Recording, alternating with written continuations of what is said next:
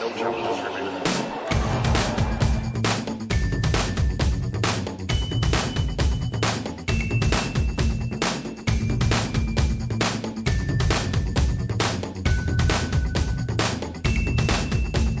Welcome to a very merry episode of No Challenges Remaining. I'm Ben Rothenberg, joined once again by my dear friend Courtney Nguyen. Happy holidays, Courtney. How you doing? How's your spirit? My spirit is good. It must be said. No, it's been great. You know what's really crazy to think about, Ben, is what is today? Today is the 22nd of December when this 22nd. publishes. Yeah. Yeah, so we are about eight days away from the season. Yeah, from our flights. I fly on the 30th. You fly on the 30th, I fly on the 1st. Okay. So yeah, that's pretty crazy.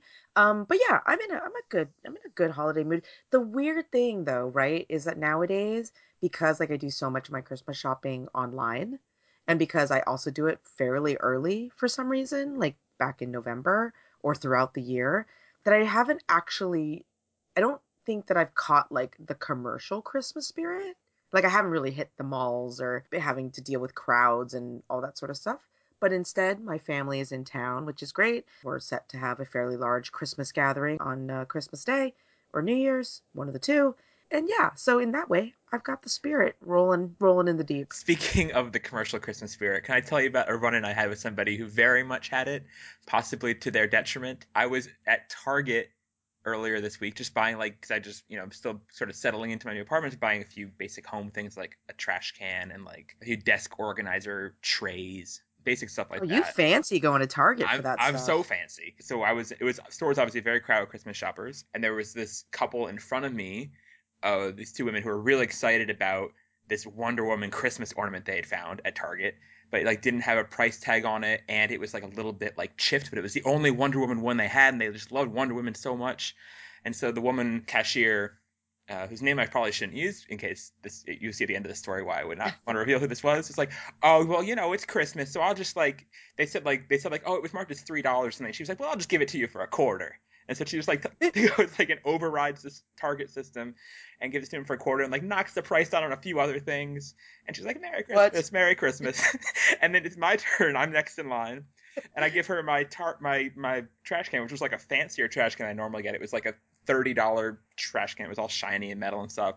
And she looked at it and she's like, "I'm gonna give you this for 10. And she types it in and goes for ten, knocks everything else down by like around fifty to seventy five percent, and said, I-, "I hope you have a Merry Christmas." I was like, "Well, thank you very much, you too." And I was trying to like signal people like, "Hey, you should probably get in this person's line because she's giving wild deals," but while trying not to, you know, draw too much attention to her that might get her fired on the spot for, you know, giving away store inventory all of it was it was magical. She was she was my favorite elf.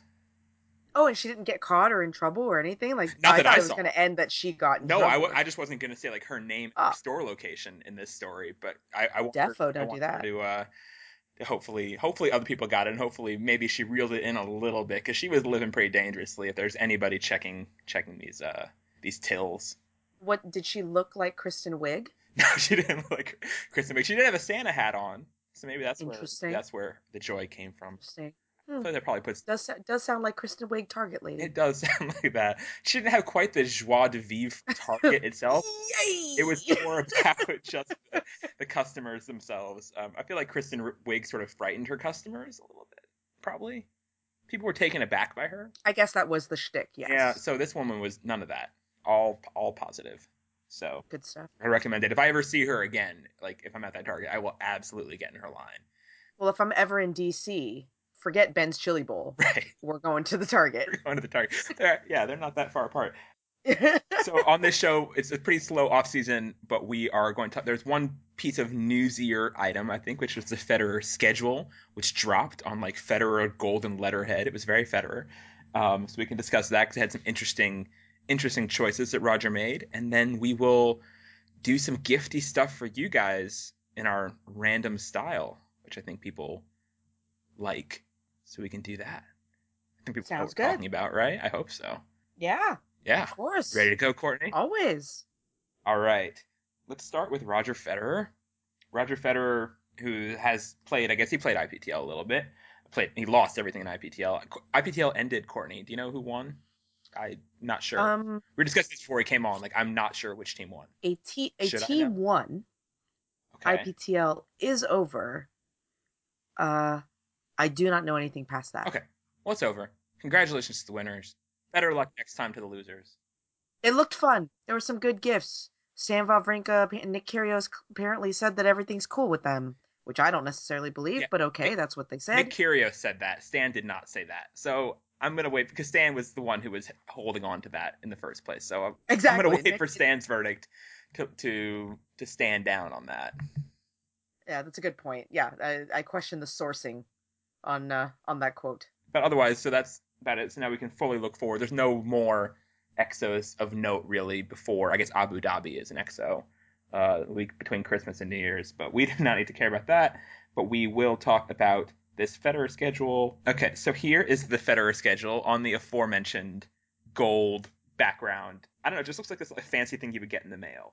Um, tournament schedule for Roger Federer: Brisbane, Australian Open. That was all expected. We knew about that before. Then Rotterdam, Dubai, so two 500s. Then Indian Wells. Then skipping all the way to Roland Garros. Then Stuttgart, Halle, and Wimbledon, three grass tournaments. Uh, Toronto, Rio Olympics, Cincinnati, U.S. Open. So pretty full hardcourt season. And then Shanghai, Basel, Paris. And we would assume London World Tour Finals, uh, assuming he finishes top eight, but he's you know too modest to put that on there already, even though he's made it for what like 15 straight years at this point. So obviously the big talking point out of this is Roger pretty much all but skipping the clay, playing only one clay event, which is the French Open, and thereby I think probably throwing away his chances of contending on clay. To this is a good move for Roger at this stage of his career, turning turning 35 next year, I believe. For sure. You know, you know, for the same kind of reasons that I think a few episodes ago, uh, we were talking about how it may behoove Serena Williams to opt out of the WTA top 10 player bonus pool hmm to give herself uh, complete and utter freedom over her schedule um, to go for the records that she cares about, right? Which is you know peaking at the majors, not having to worry about playing premier mandatories, things like that. Not you know uh, it. You know Serena ended up not doing that. Interestingly, Venus Williams did. Hmm. Venus has opted out of the top 10 WTA uh, bonus pool like rules, so she has complete and utter free reign over her schedule, even though she ended up finishing inside the top 10. So that's kind of interesting. But Roger effectively has done the same. Within the ATP, you don't have to opt in or opt out. You just it's a different set of rules. You can kind of basically, you know, if you hit certain milestones, you can skip all the, you know, as many mandatories as you want, which Roger has clearly done. Yeah, he's he's only playing five out of the nine Masters, which is a pretty low number. But the thing that surprised me was that that he's in Tor- uh, Toronto. Yeah, I bet that will drop. That was yeah, that that was pretty surprising to me. I would have thought he would play like Rome and the French Open and not play Toronto if he was going to play like 5 of the 9 or whatever. That seems to me a more reasonable schedule. But otherwise it makes sense. I mean at this point, you know, he's going to get huge appearance fees outside of the Masters events. So it makes sense to to go and kind of pick up a bunch of stuff there, especially at tournaments he likes playing. So it's not surprising the non-masters that he's decided to to enter at all. Um, they're all masters events or not masters. Uh, I'm sorry, ATP 500s that have money and uh, can kind of afford to lure Roger Federer uh, to the tournaments. But why the heck not? It's a season that's incredibly impacted by the Olympics. You know, the the years are ticking. Um, if I'm Roger Federer, I'm gunning for Wimbledon. I'm gunning for you know gold medal at the Rio Olympics. Yeah. That that's what I'm gunning for. No, for sure. And I think there is that one week between Toronto and Rio. So maybe he's planning on if he has a good Rio, he'll pull out of Cincinnati, but doesn't want to do that just yet because it is his best Masters tournament by some distance. He's won it seven That's a times. good point. Uh, so maybe that's what he'll wind up doing is leave a little flex in there. But yeah, I think the the pulling out of the clay is is a throwback move that we've talked about before in past editions of the show. I mean, it used to be in the olden days of like the even like the 80s and 90s that people routinely skipped slams that they didn't think were going to be optimal to them. I mean, even as late as like Lindsay, comeback Lindsay Davenport didn't play on clay, pretty much at all, because she knew it wasn't her best surface, and why not train up for grass?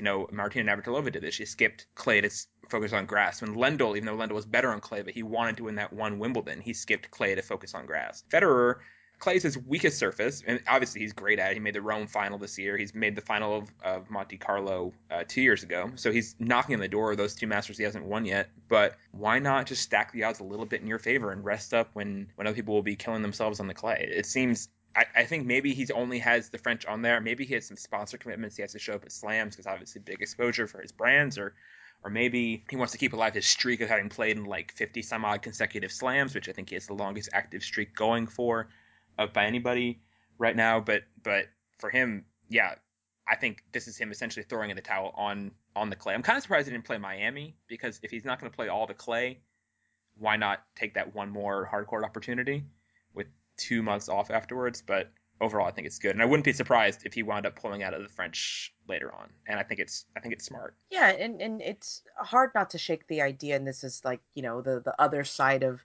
you know the sport that people don't talk about as much, but just in terms of branding and uh, getting yourself into a position where where you know he can kind of leverage his um, his brand of RF of Roger Federer.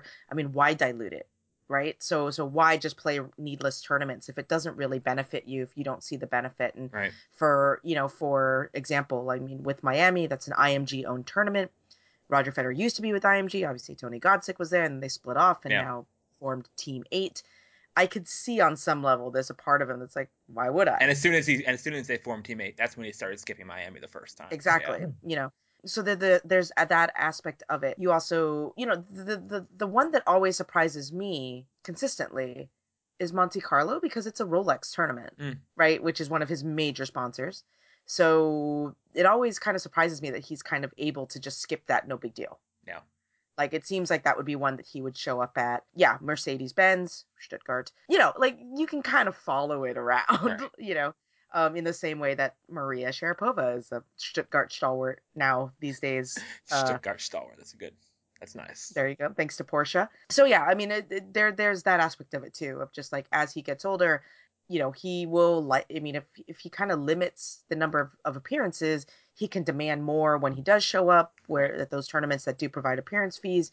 In which case, he's making the same amount of money as he would you know spreading himself out and spreading himself thin. So yeah. it, it all just makes i mean it just makes tons of sense to me like what's the point in playing on clay? Like you know like i don't think that that roger federer does not like losing. I don't think that he enjoys the challenge of clay. Um you know he's just like man that that seems like a pain in the ass. I'm not doing that yeah. anymore. No and the thing is it, it definitely is tough. Like i said before he not that he's a bad clay court at all. I mean like Roger Federer's weakest surface is used with like quotation fingers compared to what like Sampras did on clay or what Lindsay Davenport was doing on clay later in her career. I mean, these are Federer, like I said, was in the Rome final this past year, went did a pretty good French Open, made quarters, lost to eventual champion Stan, got killed by Stan. But I mean, he's been a, he's been knocking on the door, getting to the semifinals or so of the French quite often uh, in his career.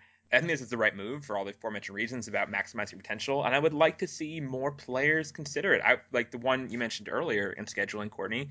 Venus Williams. There's no reason Venus should be playing clay this year. Yeah. It, so long as her Olympic ranking looks safe, she's not under fire from being in the American top four. Uh, why not take the clay season off, which is a lot of long matches she doesn't need, maximize her Wimbledon time, maybe do some doubles training because doubles obviously will be probably is, is definitely her best shot of winning a gold medal. Uh, maybe she could do something absolutely crazy, like go to the French Open just to play mixed with a Bryan brother or something. That'd be kind of baller if she did that, and and just use it that way. Because bottom line is, as much as Venus, Venus is I think a little bit more prideful about her believing in herself than Roger is at some point, or and I don't think she'd quote unquote admit weakness on clay as much. I remember her saying that at Wimbledon this year, that Wimbledon wasn't more important to her because or because it was the one she, she had the best chance. She thought she liked her chances everywhere that's not realistic as much as it's admirable.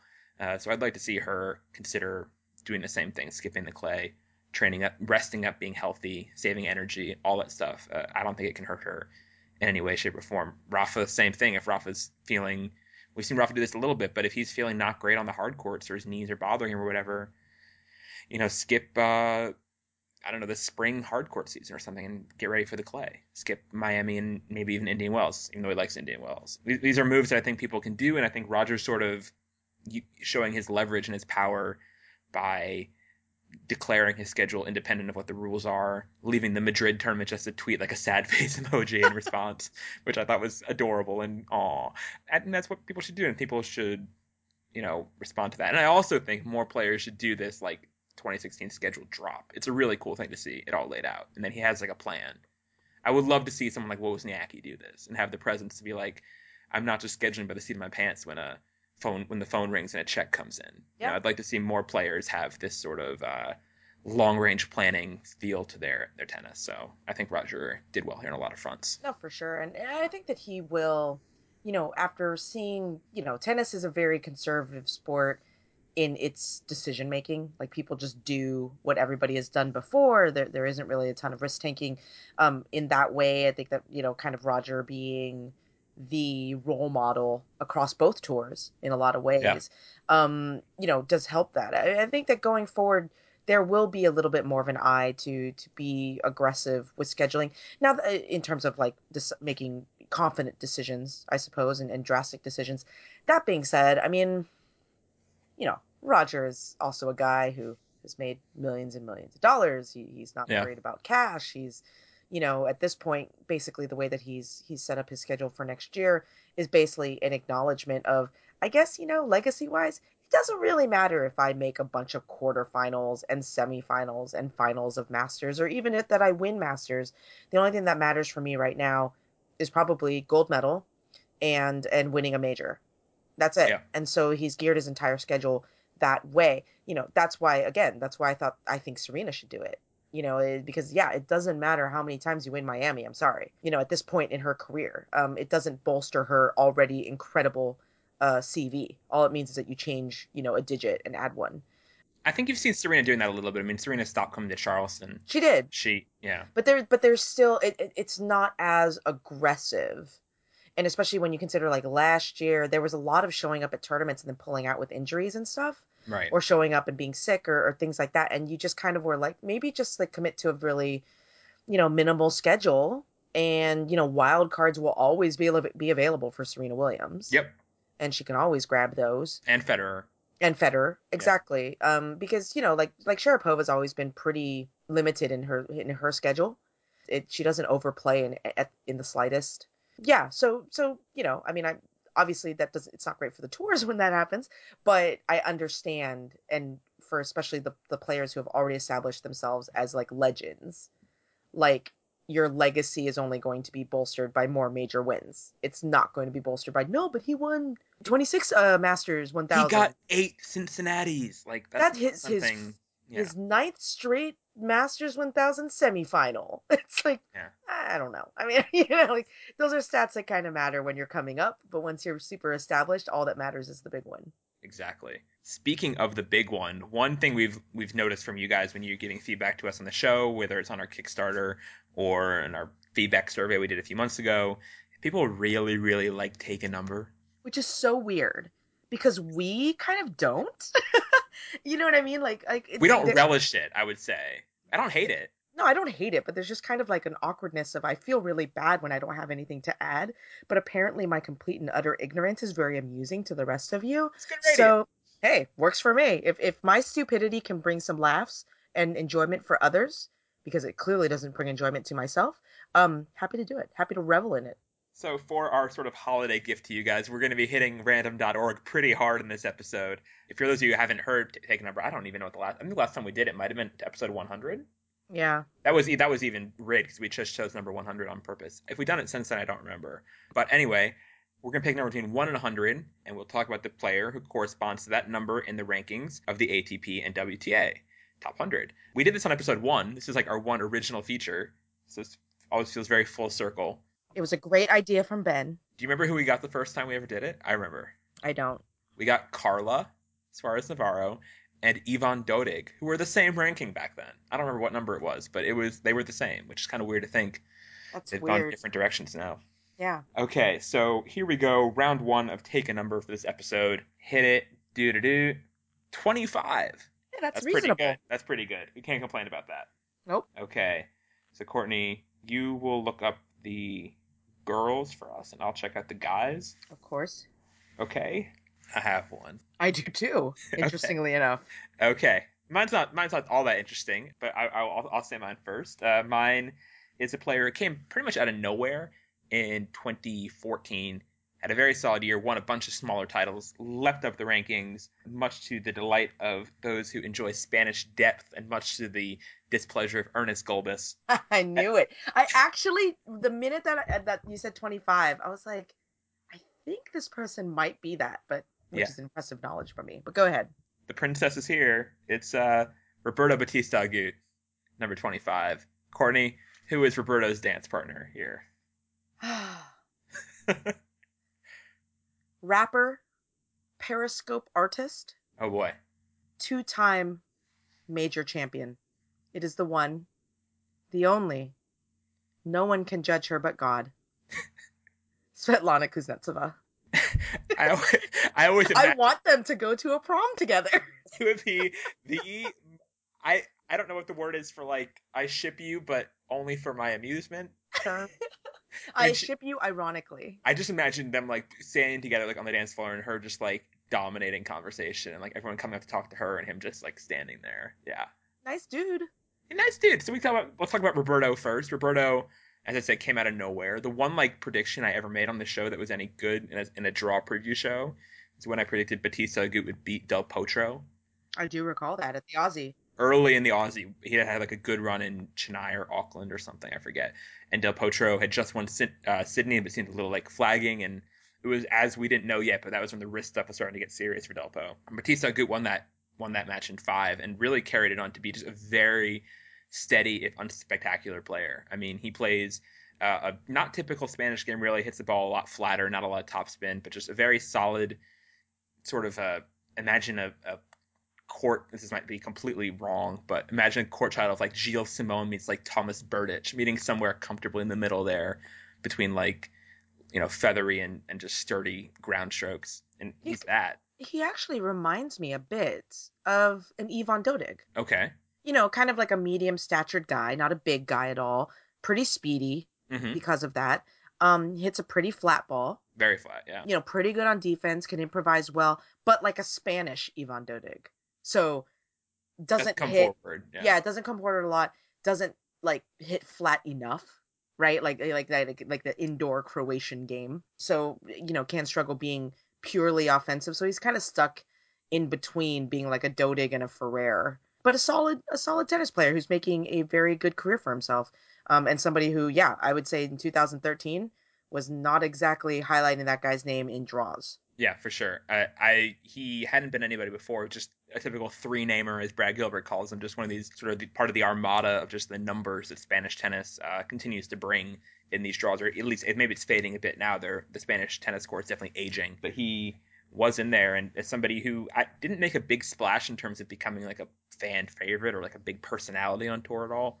Didn't get a whole lot of media coverage. I talked to him once or twice. I think particularly when he his beef was with Gulbis was more sort of going. Give- it was it was give funny- people some background on the Golby beef. So the I think the- princess, the princess and the Latvian prince, if And- you were. the first time that it happened, I think they were playing in St. Petersburg. I want to say St. Petersburg and Moscow. I think St. Petersburg, and Gulbis won relatively easily.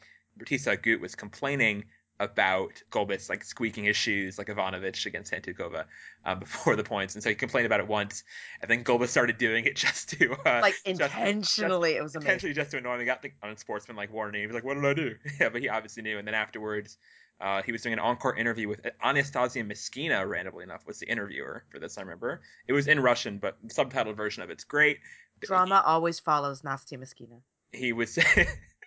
he was saying, uh, you know, oh, it bothers whatever. He's a spoiled princess, and this is a man's sport, and you know he should he can suck it up because he lost.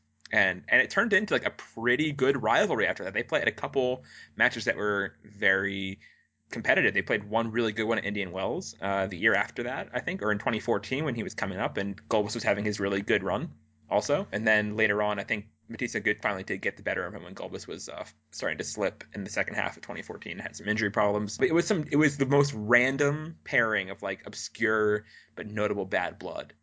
I mean, like that was sort of like a hipster hipster feud, and it was something you get excited for in draws. But yeah, but Bautista Agut uh, is doing better than Gulbis right now.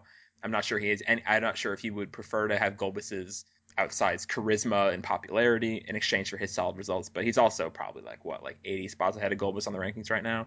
There is that. I think he, I think he's probably okay with it. I think he is very okay with it. Yeah, Is my guess. Yeah. I would assume so. Yeah, for sure. And and he's not a super outgoing guy. So the thing is, like we talked about, I think I mentioned before in the show when like David Ferrer is like number seven in all time prize money without being a transcendent superstar on any level, and Berdych is also top ten. I mean, I'm guessing Bautista Agut with his makeup is very happy with being a guy who is somebody who just makes a living playing tennis and gets to travel the world and play in front of big stadiums, even if no one's there to see him per se. Um, it's it's not a bad life to be uh, uh, a, more or less a draw filler, which I realize is a disrespectful term, but you know, it's kind of what he is. Like he's a professional tennis player. Yeah. You know, I mean, he's a pro. That's that's uh, that's how he do, and and he's a very nice guy. He's very quiet. Um, Yeah. Doesn't talk a ton, but uh, but is yeah, like I said, he's he's building a a very solid career for himself. One that, barring any significant injury, I mean, he should be a top forty player. Uh, in my opinion, forty to fifty um, for the for his career. Yeah. Which is a make some money, retire in a good spot, professional tennis player. Yeah, exactly. That That's ain't bad. Dream of many. So he is that. He's he seems like a lot more of a runs fairly fairly steady, not too hot and cold. Unlike his dance partner Svetlana Kuznetsova, which who the hell knows with this girl? Like Svetlana Kuznetsova could win the 2016 French Open. Could happen. easily could happen. Easily. And she easily happen. could lose first round to like Zanevska. Uh, assuming that you did not make that name up and that is a real player, I Even if- you. Even if I had made that name she could have lost to. Zanevska is a real Marina Yes, Zanevska. I know. Yeah, I know, But yeah. but yes, Yeah, Svetlana Kuznetsova. What isn't there to say about Svetlana Kuznetsova? A total fan favorite just because. I mean, well, this is a good question. Where exactly does her cult status come from? Is it that she is just an incredibly talented athlete who happened to choose tennis? Like to me, she's one of like the top three athletes on the WTA tour. Oh yeah, and she's one of those Russians you hear about, like where her parents were cyclists and things like that. Which all the Exactly. that used to be the main used to be like a kind of a common trope with the Russian or Eastern European athletes. It seemed like more in particular when they were doing the coverage of them in the U.S. Be like, oh well, they're she's this ex pedigree, so of course she's a great great athlete. Right, Yeah. like Petrova Exactly. came from uh, medalists and all that sort of stuff. Yeah, so you know, so so some of it is kind of this whole almost prodigious talent who can't seem to get all the pieces in line in a consistent way to be the dominant play, not dominant, but you know, a top, the consistent top five player that she should be, because she has all the shots. She just doesn't really know how to use them not always. not always and stuff like that, but two-time major champion. So what are you going to do, right? 2004 um, uh, U.S. Open, last teenager to win a major, right? Was Feta? I believe so. 19 years old when she won the U.S. Open. Yeah. That's right. So Because um, Ivanovic was 20 when she yeah, was she was 20. Okay, yeah, she had just turned 20. So so yeah, Kuznetsova um, in 2004, and then what? 2009 Nine French Open. French she- Open. Yeah, she beat Serena in the quarters and then made it through a little bit of a broken draw, or not broken per se, but she beat Stosur in the semis there when Stosur, her Stosur's breakout tournament, uh, which is like seeded 30th. And then uh, she beat a very choky Dinara Safina in the final. It was one of the, I mean, Svetlana. toughest final watches. It's just it's just a terrible match, and, and, and Dinara was awful. it's not although. Sveta's been part of two really terrible finals. That's the thing, and that's the thing with Sveta is that she won. I, I repeat that she did beat Serena on her way to winning the French. Although Serena at the French during that stretch of time was not a force to be reckoned with, like she is now at the French or then at any other slam. It really was clearly her weakest for quite a while there. Yeah, a year Uh, later she lost to Stosur. Yeah, exactly. So all that being said, Sveta did win these two slams in very like broken situations. Her U.S. Open win was pretty fluky. I mean, like in the sense, not in the sense that she didn't deserve it, but in the sense that it was a bit, a bit of like a, a Bartoli light situation. That she was somebody people had heard of. She was getting a little bit of hipster hype. She was ranked like ninth. She'd been partnered with Martina Navratilova in doubles that year, which I remember being like seen as a blessing. Like, oh, she's got the Navs likes her, so she must have got something good. And uh, and she was made it through a draw where she beat. I want to say I'm just doing this off the top of my head, but I think she beat Petrova in the quarters, and then she beat like an injured Davenport in the semis. I know that, and then she beat a very very nervous Choki Dementieva in the final. and it wasn't wasn't none of those were great matches. But she she won, and people thought it might launch her into being sort of a long term rival with uh, Sharapova, but she hasn't had anywhere near that sort of consistency. And and Kuznetsova, I think, is somebody who really is a great example. If you're like introducing somebody to tennis and want to show that it might be more mental than physical, Kuznetsova is such a great case study because she has all the physical gifts. She hasn't been like riddled with injury constantly enough that you can really say her ups and downs are mostly physical. It's all about just if the needle can ever find the grooves on the record or if it just scratches into something horrible. Yeah, that's a great analogy. Yeah. Yeah, and when it does, it can be a pretty awesome record. You just don't get to hear it that much because it's a it's an it's a record player in an earthquake. Yeah. Sorry. No, it, it's pretty rough, and you know that that 2004 season that was like what the season of the Russians, mm-hmm. right? Henin Henin won the Australian Open. Myskina goes and wins the French. Then Sharapova, 17 years old, wins Wimbledon, and then Kuznetsova cleans it up as a 19 year old at the U.S. Open. Totally crazy. Thought that we were going to see this Russian insurgency after that. We really kind of didn't. Yeah, because those Um, were the first three Russian wins ever at slams, and they all came in one year, which is Yeah, exactly. And the next one wouldn't come until Maria won the U.S. Open in 2006. Yeah. So it's kind of weird, and it, it has always been like that generation was supposed to be Maria and Sveta, as you said. But yeah, I mean, her cult status. I mean, it comes with obviously the talent and all these sorts of things. It comes with also just, I mean, a, I mean, when she plays well, it's just, it really is one of those things where you're like, why don't you win more? Like you're so good, you can hit shots that no one else can hit. And she she's a scary opponent. Like when when Serena played her at the French Open in 2013, when the first time Serena had won it in a, quite a few years in the quarters. I mean, Sveta was playing well and had Serena on the ropes. Yeah. I mean, Sveta is one of the few players who, at her, especially on clay, but really on any surface, at her best, can She's up there. hang with the best at their best. Yep. It's just the peaks and valleys are so extreme with her. Like no other player really. I don't think there's anybody who has such highs but also such lows so consistently. Kvitova? That's. Kvitova, I think Sveta's worth is much worse than Kvitova's worth. I really do. Okay. I mean, rankings wise, yes, because Well, uh, yeah, that's a good point. yeah, I mean, Sveta Petra's kind of a constant top tenor. pretty much more or less stayed totally top ten since she broke through. Uh, Yeah. Kuznetsova can't find any stable sort of real estate there, and it's it's tough. We talk about her popularity. I think it comes more. I don't think she's she's not somebody who like fills stadiums per se, or even No, I mean she's she's. I mean, if you're an NCR listener, She's she, she's like well well liked by hardcore tennis fans, Yeah, who like yeah. the fun side of it, people who like her weird knockoff clothing brand, you know, her like the knockoff Xiaodan. Kyodan, um, with which is clearly clearly violating so many copyrights. Um, who like they also are like really Kyodan loves Sveta. They make her all this like off court clothing with like pictures of her dog's face on it.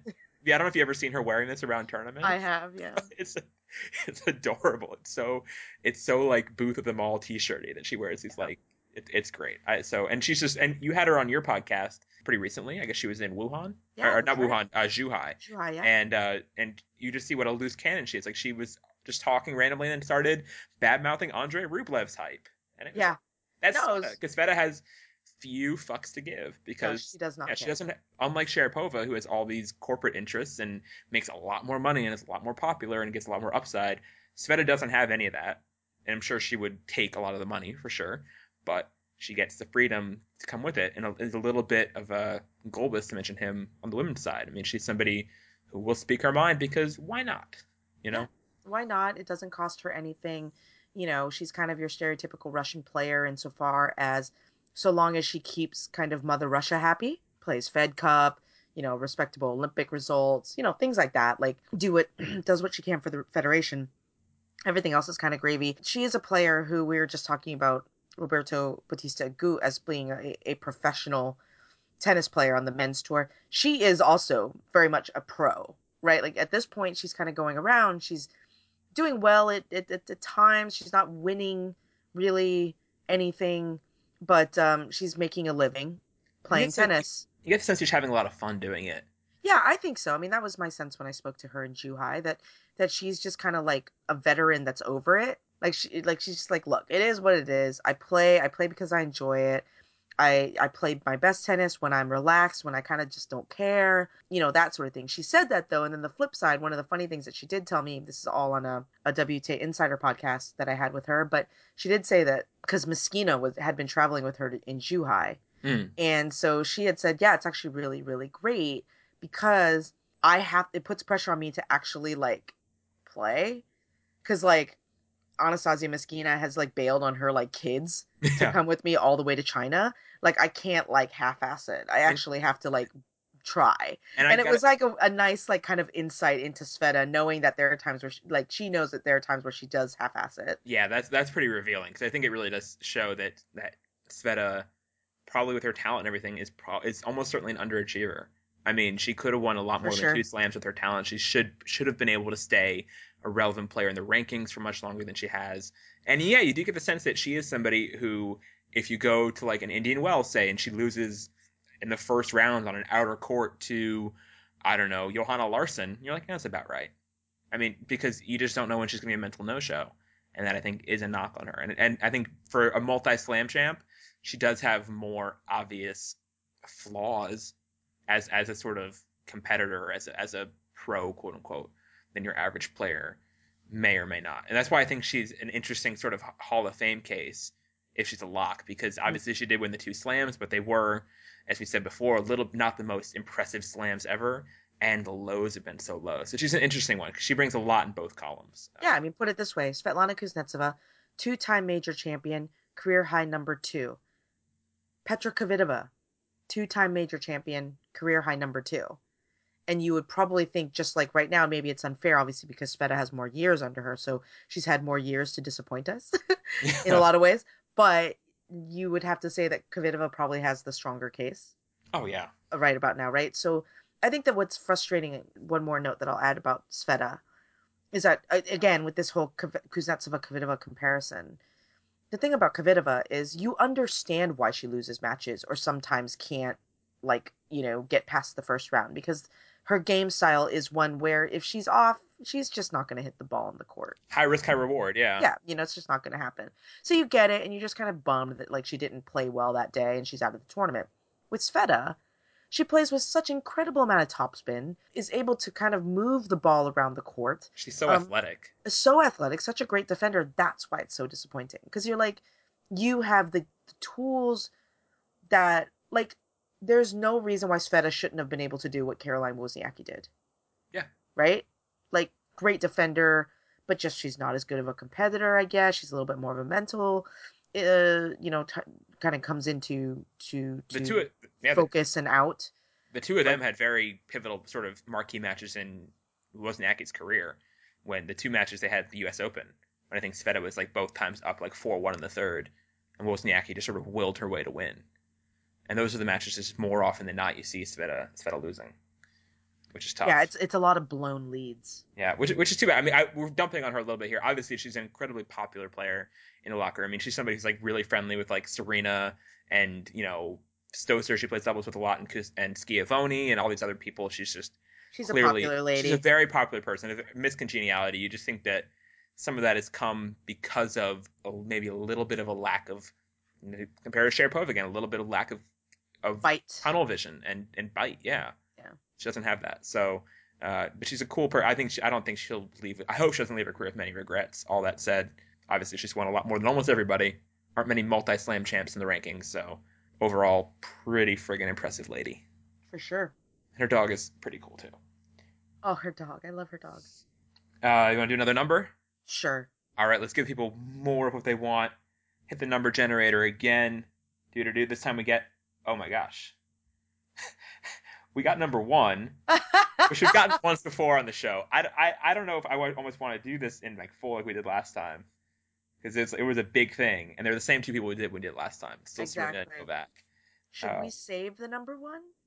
We'll, we'll do okay. Here's the deal, guys. We'll give you a rain check. We'll do the number one take number again at some point in 2016.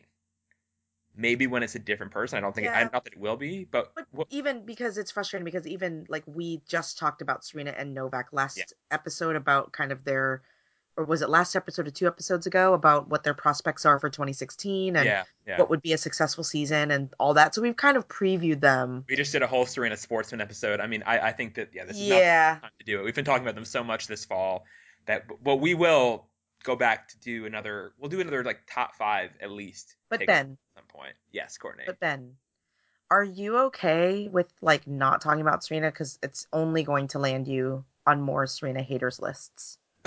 I saw that making the rounds today.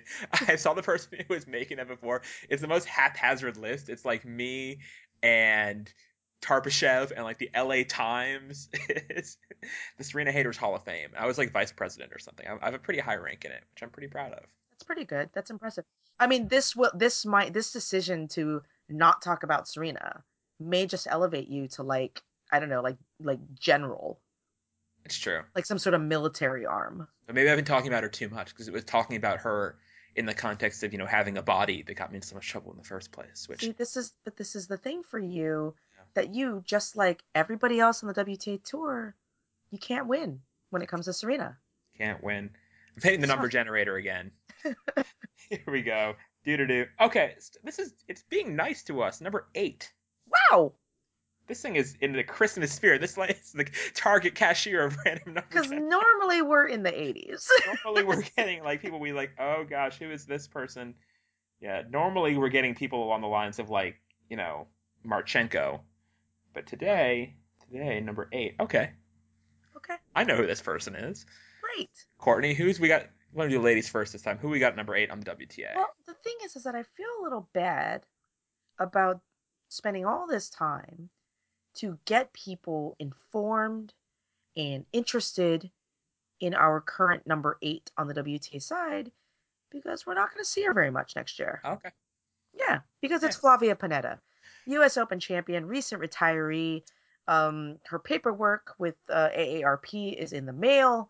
Um, and uh, she'll be on Medicare soon. But yeah, no. So it's it's Flavia Pennetta who has had an illustrious career. We'll break it down and talk about our favorite Flavia memories. But who's who's the number eight on the men's side? And I have to confess, I genuinely don't know. It's a guy who's not going anywhere. I think he's the youngest in the top 10, which is not saying much of anything because he is 25 years old. Uh, it is Kei Nishikori. Special K. Special K. Let's let's start with Flavia. I feel like your A, the way you delivered your AARP line, by the way, was very Wertheim-y. I, I enjoyed that. Oh, I'm sorry. no, no, in a good way. I do. I do like- have that tendency. I don't know if people have actually ever noticed this, but I notice this about myself, and it's very difficult for me to like stop myself from doing it. But I'm a bit of a mimic. Yeah.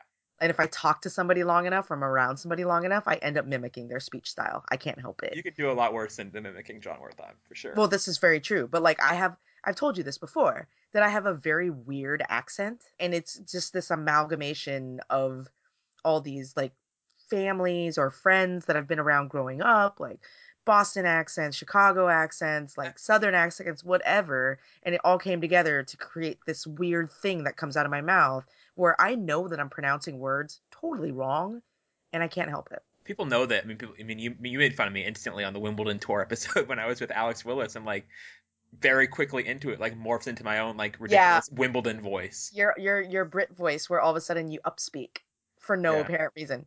Yeah. You know, it, yeah, we I mean everybody kind of does it. It's a social tick that is like a acceptance thing. I don't know. There's a whole sociological reason why people do it. You know who probably does? You know who probably doesn't do it is Flavia Pennetta. 'cause I feel like she's just kind of too cool for that. I agree with you. I agree with you. Uh, Flavia Pennetta, she blazes her own trail. She marches to the beat of her own drummer. She built herself a storied career, um, being the first Italian woman to break into the top 10 back in, I think, 2009. Just an incredibly balanced player. Didn't necessarily play a typical Italian game because she was great on hard courts. Yeah. Um, and that was really her, her best surface, and that would come to. Uh, to play out as it did a few months ago when she won the U.S. Open, her first major title, Yeah. um, becoming I'm- the oldest woman to win a major, her a maiden major title since Martina Navratilova, I believe. Mm, I, that I don't know about. I'm pretty Maybe. sure. Her first, like the the oldest first time winner. Martina wasn't that old when she won their first. Oh, sorry, duh, it wouldn't have been Mar- Martina. Uh, Not Jana Novotna, maybe. maybe was Let's go was with that. That sounds more okay. plausible. sure, yeah, why not? Okay. But uh, but yeah, it was something about being the oldest something. I mean, it was maiden title winner. she was but- getting older, and she and she and she was somebody who I think the funny thing about Pennetta's win in retrospect is that it was kind of a repeat of Indian Wells from like only two years ago when she came out of nowhere to win that tournament too, and that's another that's considered often the fifth slam. So looking back at it, it doesn't doesn't feel as random as it was. That's a good point. I mean, like there It was only there felt were super random because everybody expected Serena to win. there were data points to show that she was leading to this. I mean, she had made semis of the U.S. Open before, right? Yes, no, it was her Yeah. best major. Yeah. She had made semis. I And a lot of quarters. a lot of quarters. Um, so it was all there. It's just that there were no signs that she was going to do it this year. None.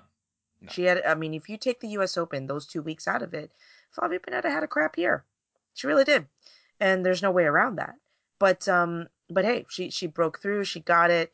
You know, she's in a completely happy place in her life and decides to pull the ripcord and announce to everyone that this is her last uh, uh, U.S. Open. I guess was technically her announcement, um, and that has now since been, you know, it's my last season, et cetera, et cetera.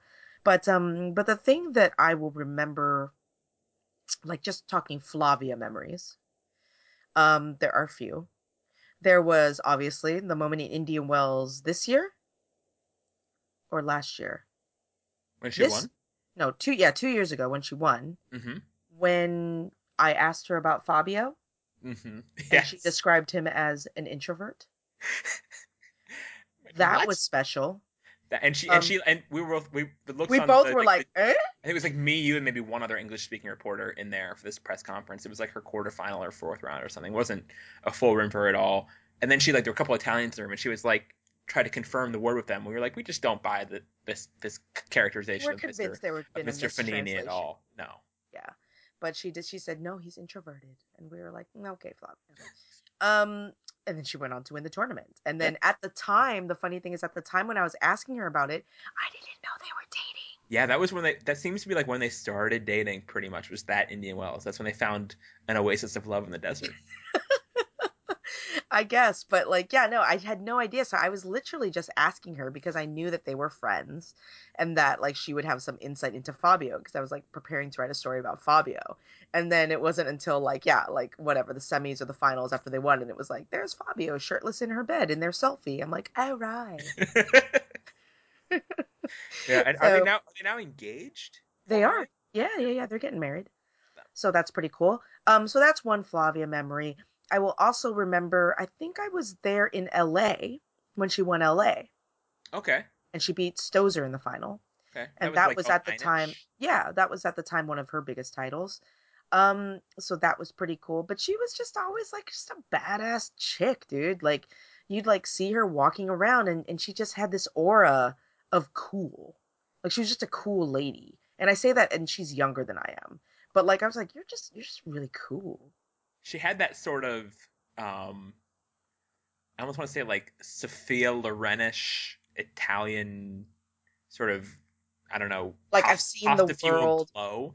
Yeah, the okay, sort, the you're sort of getting a little you're getting a little ethno typing. Well, that's fine. I'm, I'm okay. I'm, I think she would embrace this though because there's this Actually, she has, yeah, because Yeah. people have asked her this question actually before. I remember it was at the Australian Open or maybe it was at the U.S. Open. Somebody was like, "Do you think that it's like, does, does it bore you or does it annoy you to get constantly asked about pasta and pizza and like whatever?" And she's like, "No, why? Pasta is very good." like it was like this amazing answer. She's just like, "Why would I be tired of it? I'm a proud Italian." We're Yeah, but like, just be and, and having been in Rome, spent a week there for each of the last. I guess I've been there for three years in a row, two. Anyway, I've been to Rome quite a bit more now in the tennis context, and and she just makes sense in that environment. This sort of not really caring what the rules are, not really caring how things get done or that things will get done, or being fretting about like, uh oh, this is chaos, but has this sort of remarkable chill and and you know walking like the sort of David Caruso walking through explosion and just being unfazed by everything.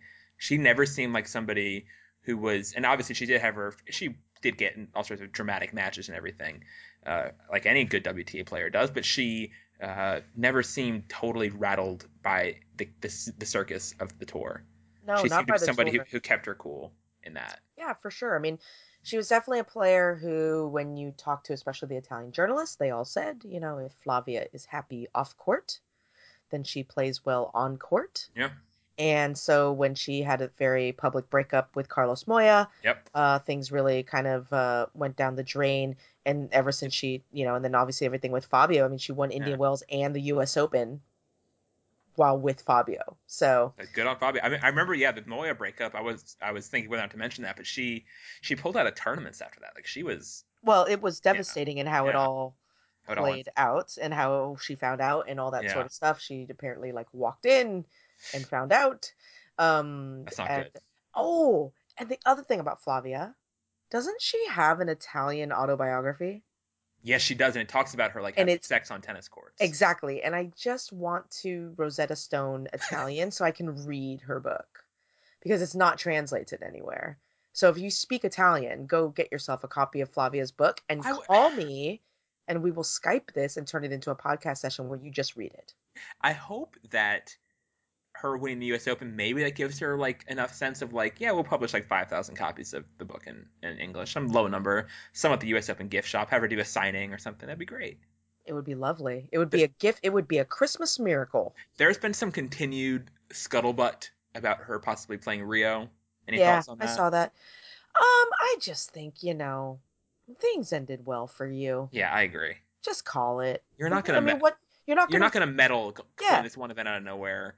And I understand if you if you want to like walk and be part of the Olympic experience, go be like Fabio's plus one. You can go to Rio without playing. Yeah. Yeah, I just I just don't I don't, you know, and and you know, let Camila Giorgi have her spot. Yeah. on the team. Pretty much. Uh, yeah, so I I don't think that she should play. I I I genuinely think I mean I think she should have just walked away after the Open. But obviously Singapore money is good money. So, you know, why the She's- heck not? you were there with her in Singapore. She seemed to be enjoying that. Was that a good? Yeah, she for her? was. Yeah, yeah, yeah. No, she she enjoyed it. Um, it was funny because our good friend Ubaldo Ubaldo Scanagata Mm-hmm. was Past saying guest. Let's see. yes, um, that uh, you know he was asking Maria after Maria beat Flavia to send Flavia into retirement.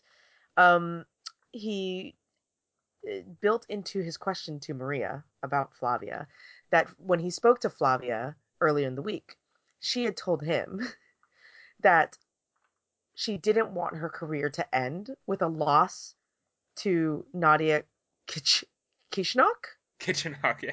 Okay, because that was who she lost to in Moscow.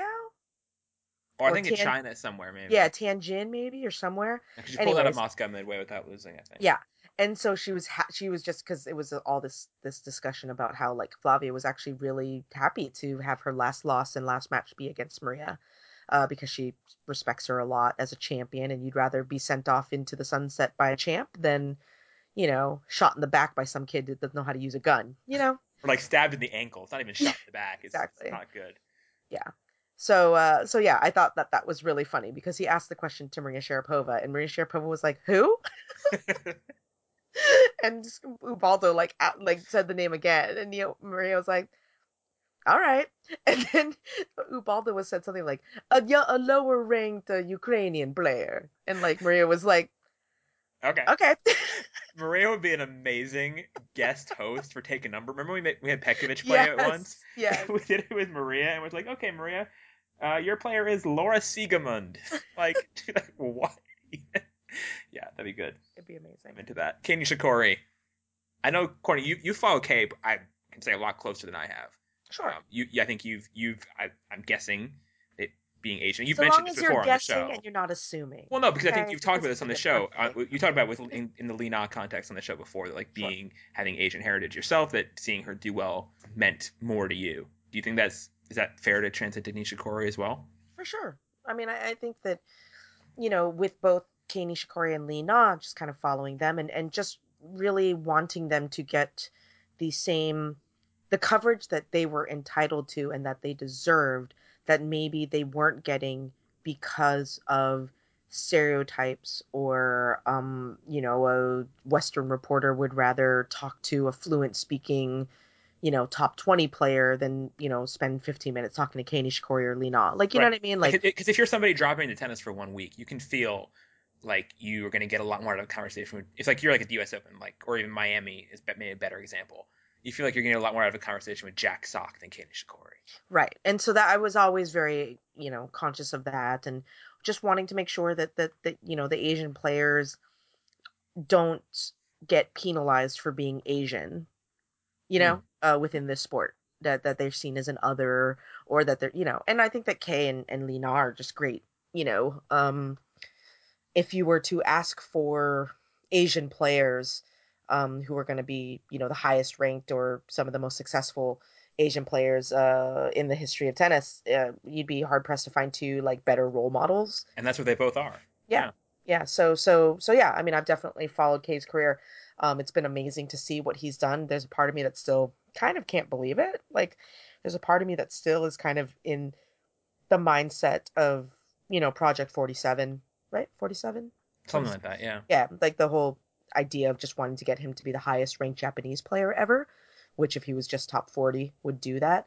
So, um, which he surpassed uh, quite quickly. But now he's just kind of like a top 10 stalwart, which is interesting. But I think as people have heard on this podcast uh, this year, a bit of a disappointing 2015. Absolutely. Absolutely. I mean, he. I, am pretty sure Kei Nishikori. I'm willing to bet was the betting favorite in that U.S. Open final against Cilic. He was. I'm guessing. He anyway. He was in a Grand we had final. ramen yeah. before that. So yes, he was supposed to win. he uh yeah, he he was the favorite in that. Remember we had we remember anyway, I was gonna go on a sidebar about Pennetta and Italian. We did have Italian food after Pennetta won the US Open. We of did course. that this year. Yeah. Yeah, yeah, yeah. Well no, we do we do take restaurant inspirations based on US Open results. It's something you can do in New York. You have those kind of options. Um Beijing after yeah. Garbiñe Muguruza won uh, I went out to um, a bar with my good friend Pete Chorba, who was on the podcast yeah. uh, before, and we went to one of these in China. They have a lot of these really cool. Well, I like them, which are basically bars that are not really bars. They're kind of just liquor stores, but there are like tables and benches inside. So you go and you buy your liquor and you sit there and you just drink it, which I kind of like. And I'm kind of like, why don't we do that? Uh, but anyways, they had Estrella beer, which is a Spanish beer specifically from Barcelona which nice. is where Garbiñe is. And so that's what I drank that night. You know, it happens. This is what we do. Sometimes players win or lose and we're sad about it. And things happen there too, where we, yeah. specifically drink in homage to certain results. Um, but uh, the Bloody Maria is what you're referring the to. The Bloody Maria was yeah. uh, was a was a tough one a few years ago. Yeah, for sure. So I remember uh, anyway, Nishikori. Yeah, he, he made the U.S. Open final. He made the semifinals of the World Tour Finals in 2014. He was ending on a real high. And this year, he just again the the problems that have been there before in terms of fragility, in terms of mostly that in terms of just sort of fading in and out, and not being a reliable juggernaut, which I realize is a huge ask. It's a huge ask for someone in this to become, era. Yeah, for someone to become big four level consistent. We take that for granted now, what all that goes into that, and how that's a relatively new thing. I mean, like guys who are ranked in the top ten for most of the pre certainly the pre Big Four era would have Nishikori like results. You know, they might make a semi of a Masters here, then lose first round there, and be more up and down.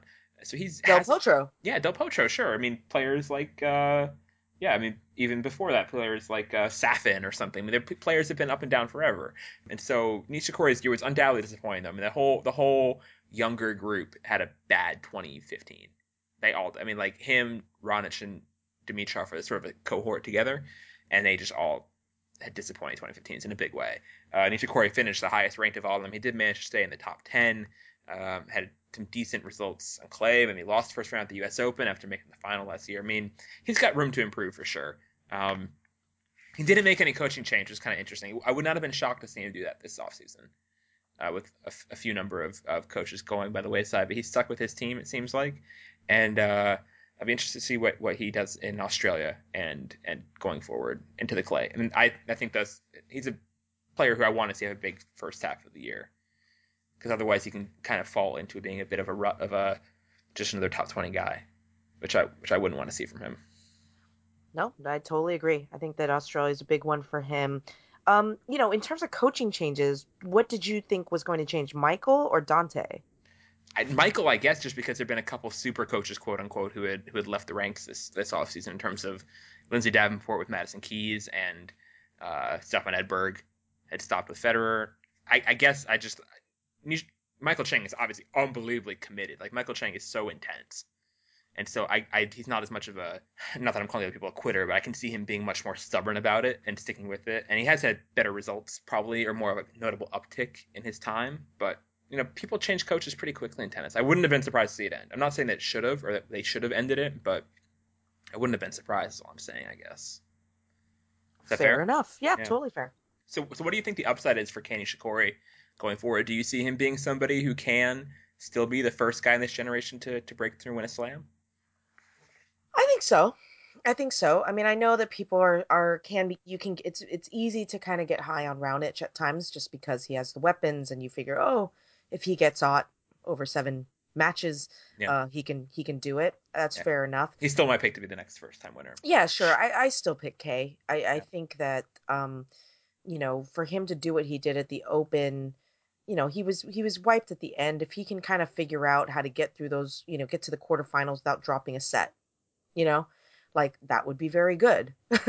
um, you know, or or just weird performances like at the French, that loss to Tsonga was the weirdest um, just getting absolutely blitzed for for for two straight sets and then mounting a comeback and then losing it at the end. It was just a weird match. Um, so you know, but but the thing that we're seeing is that to become a who's the last person to break into the top four and become like a consistent? It was Stan Wawrinka yeah, at 30 years old. So theoretically, these kids have a have a good amount of time to do it. And obviously, the era, this golden era, will just get weaker over the next few years simply yeah. because at some point Roger will leave, at some point Stan will leave, you know, you're talking about Novak and Andy holding it And down Rafa. with Rafa. So, you know, it, it, there'll be more opportunities. But um but I just I just think that people like watching Kei play tennis. I'm not entirely sure you can say the same about Raonic. Um No, you definitely, I, you definitely can say they don't enjoy watching Raonic. Yeah. yeah. So so with Kei it, it would just it would be good for the game if he could just kind of get it together. It was huge. And I remember being at the U.S. Open final, uh, the day of the final when he was in the final against Cilic, and there were so many Japanese media who had like flown in for the occasion, or like everybody from every U.S. bureau of every Japanese outlet was like at Flushing Meadows, and it was like crawling with people doing like live shots of the outside of the stadium, and it was very cool. I mean, like the the Nishikori being big in Japan, to use that phrase, is massive for the sport. Like if Nishikori becomes a solid Big Four player who wins a few slams, the World Tour Finals when they finally get their ass out of London. Uh, if, if the ass has fallen asleep at this point, you got to you know walk around a bit to wake it up. If they go to Tokyo, they'll have a huge market there with Kei. Kei can be an absolute rock star there, and and that culture is very ready for it. It's been a tennis loving country for a long time. It's not like China where it's new to tennis per se. They've had tour stops in Tokyo for decades. Him being a winner could be huge uh, economically for the sport, and I hope. And obviously, the ATP can't control whether or not he wins or not, but they they have to know that they the payout is really good if he does become a big thing. Oh, and I think they know They definitely know. for sure. Cool. Well, that's pretty good. Take a number. Yeah, I thought So two two two big uh, big numbers, people we know. We can leave it there. We'll save the number one for last time. We're not going to push the holiday luck and do it one more time and get like the number 99 we're dreading. So we'll quit while we're ahead here with uh, Kei Nishikori, Flavia Pennetta, Svetlana Kuznetsova, and Roberto Bautista Agut. Thanks, guys, and happy holidays to all four of you. So we're going to have our second annual NCR Christmas party with our Secret Santa game held in it. This is sort of like take a number on steroids, where we're going to pick a number between one and 499 and it's going to indicate a gift exchange between players in the top 10 of the tours. Uh, so if it's a number, if the number starts, sorry, a number between 100 and 499, a three digit number. The first number, if it's a one, it means it's an ATP to ATP gift. If it's a number two, it's an ATP to WTA gift. If it's a number three, it's a WTA to ATP gift. And if it's number four, it's WTA to WTA gift. This is less complicated than it sounds once it gets Sounds going. really complicated. It does sound really complicated. So if you're immediately lost, don't worry, we'll walk you through it. As we're having our holiday party here with the top 10. Unfortunately, we got a few RSVPs. People said like, "Sorry, we can't make it this year." So uh, we we appreciate sending your regrets, uh, David Ferrer and Thomas Berdych. But we got a few subs. We found, you know, sent out a Facebook invite, and Bernie Tomic and uh, Grigor Dimitrov said yes, they'd be happy to come. So looking forward to having them in the gift circle. They're always ready to party. It's gonna be ready to have some fun. All right, let's get this uh, Christmas wheel a spinning. All right, so our first number between 100 and 499 is 195. So this is an ATP on ATP gift. This is Richard Gasquet giving something to Rafael Nadal. What would, what, what would Gasquet give to Rafael Nadal? Courtney, what do you what do you think? We'll each give one for each of these. Hmm. I think that Richard Gasquet would give to Rafael Nadal a sense of urgency because we have seen with Richard Gasquet how quickly he can grip a racket. he is very keen and aware of the amount of time he has on a changeover to do the things that he needs to do before he has to step back on court and play tennis. And I feel like Rafa could maybe benefit from that. You know, pick pick up the pace a little bit, Rafa. Um, and I think that Richard Gasquet might be able to spare some of his sense of urgency and kind of manicness and he led it over to his Spanish friend. And I mean, he can also maybe give them like a picture of like their, you know, their pre-match photo from that uh, Le Petit Ami match Le from Petit back in the day. yes. La Petite Ah, sorry, As. from back in the day. So whatever. The but, one but- match that Gasquet won when they were like 12, right? Exactly. Exactly. Yeah. But a sense of urgency is where is where I go. That's that's that's a very good answer. Um, I will say that he'll give him. I'm not exactly sure how you wrap this gift, or not that you could wrap sense of urgency that well either, but something about just being a little bit more of a lovable loser, or like an underdog, or something. Something that just makes a sen- a sense of comfort or complacency. Not that R- R- Gasquet exactly has that per se, but Gasquet at Roland Garros is beloved. The crowd goes nuts for him. Uh, he's a player all around the world who plays with a lot of flair. People love the backhand. People drool over the backhand, and they really like watching him play regardless of result. And I feel like he gets that. And Nadal is sort of an ultimate overdog in his own ways. Even with the injuries and stuff, I feel like Nadal feels like a favorite in almost any match he's in. Even this year when he's in his depleted form against almost anybody minus Djokovic, Nadal still carries this sort of power and and you know intimidation factor that Gasquet never has. And so I don't know. It's just something, about being softer on the edges. Maybe like some sort of mm, trying to think. Maybe like uh, sure. What is it? What is it? What is it that makes it that actually encapsulates that as a gift? Like a scarf. I feel like I feel like when you get see Gasquet. So I'm so uh, so Gasquet is giving Rafa a stopwatch Uh huh. um from me, Yeah, and I'm. and he's giving him an ascot. No, it's more. It's more of a scarf. More of a uh, what's it called? Like a balaclava kind of scarf. I think. Okay. uh, that's that just sort of says like I'm here for flair and to entertain, and it, I'm just it's mostly about just having a nice time and being entertaining, and just don't have to sweat about it and you know be frenetic. Just calm down, just look nice, and people will be okay with you anyway. You don't need to try so hard, Rafa. Sit down, have a glass of wine with your balaclava, and life is nice. I, Okay. I, I guess I can Maybe- see where you're going. with maybe that's that. wrong, but I, I, I, my mind is a little scrambled on that. But I hope people have some idea of where I think Gasquet would look in at Nadal and be like, he needs, he needs to chill. Okay, next round on the gifts, 370. Okay, so this is a WTAer number seven on the WTA who is Venus Williams Uh-huh. giving something to number 10 on ATP who is Jo-Wilfried Tsonga. What would Venus give Tsonga? Oh, I got that easy. oh, go for it. Gosh, this is gonna sound so mean. But a sense of pride. okay, because every single time that Venus Williams steps on the court, she has such dignity and she's trying to she's trying to prove something and she has a sense of pride. There is a just a royal um Regal, kind of yeah. regal, high-minded way about which she carries herself and her tennis, and um, that sense of pride, I think, is really a big reason why should we find her back inside the top ten at number seven uh, after everything that she's gone through with illness and slumping and retirement questions and all that sort of stuff. And I feel like Tsonga could really benefit from that because he's so talented, so talented, but just seems perfectly okay with putting in mediocre results when he feels like it. Yeah. And I feel like that's something that Venus Williams would never do. She doesn't just show up to give a half-assed uh, effort. She's there to win, and she believes that she can. Whereas I think with Tsonga, he checks out, or else he'll have a great result like he did, obviously uh, last year in uh, Toronto, and then he's just like, eh, "I'm good," and just kind of zones out for a while. And that's I think is very disappointing because he's so good, he's so charismatic, fans love him. When he plays his top-notch tennis, it's so explosive and great and physical.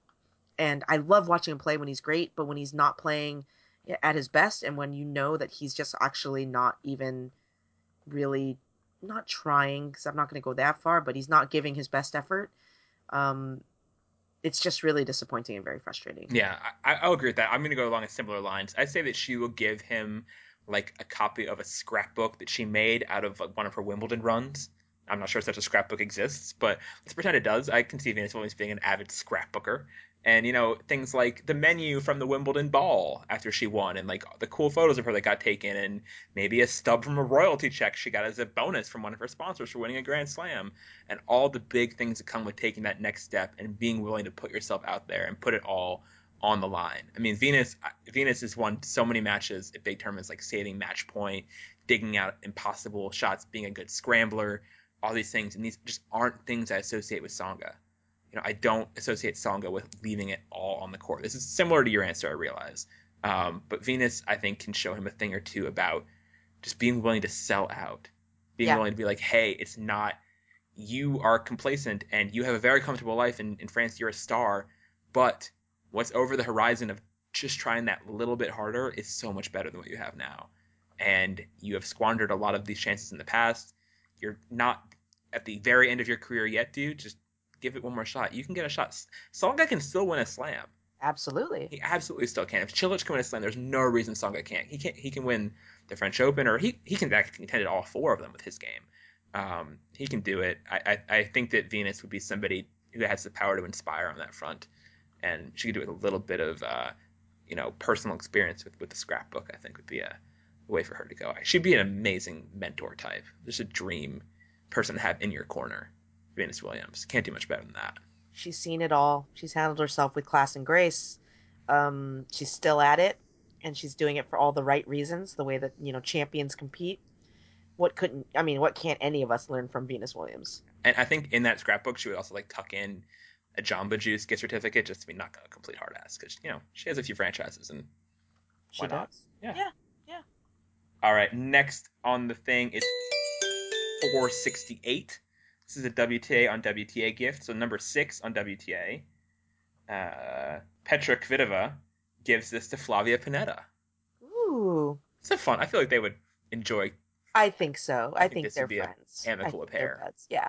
No, I think the first thing that Petra Kvitova gives Flavia Pennetta is an invitation to her wedding. Yes, she just got engaged since She we last recorded. engaged. Yes. Congratulations, Petra. Super exciting to her uh, hockey playing boyfriend Radek Meidl. Um, so that's fun. So you know, Flavia's got some free time on her hands. Yeah, I would, I would definitely, definitely. I don't even know Flavia that well, and I would invite her to my non-existent wedding. um, so there's that. Um, and I think that Petra would also give to Flavia. Hmm. You got anything? No, maybe that's it. Okay, that's fine. Um, I will say that that, Petra will give Flavia like some sort of gift certificate to a spa somewhere in Italy that she like Google's Flavia's hometown and looks one up and just buys it and thinks it'd be cool. Because I feel like Petra this year appreciated, learned to appreciate the power of time off and time for just being at with yourself. When she skipped the American Hardcourt swing, I think it wound up being a right choice for her. And now that Flavia, I feel like Flavia is somebody who knows how to enjoy herself, knows how to relax. Um, and I see Petra seeing a little bit of a kindred spirit in that. As much as they both are very good competitors and with great work ethics, I think they both also have a way of enjoying life. I would hope, or I, I think Petra would recognize that in Flavia. And so maybe, uh, what town is Flavia from? She's from uh, Um, not Taranto. That's where no, uh, starts with an F.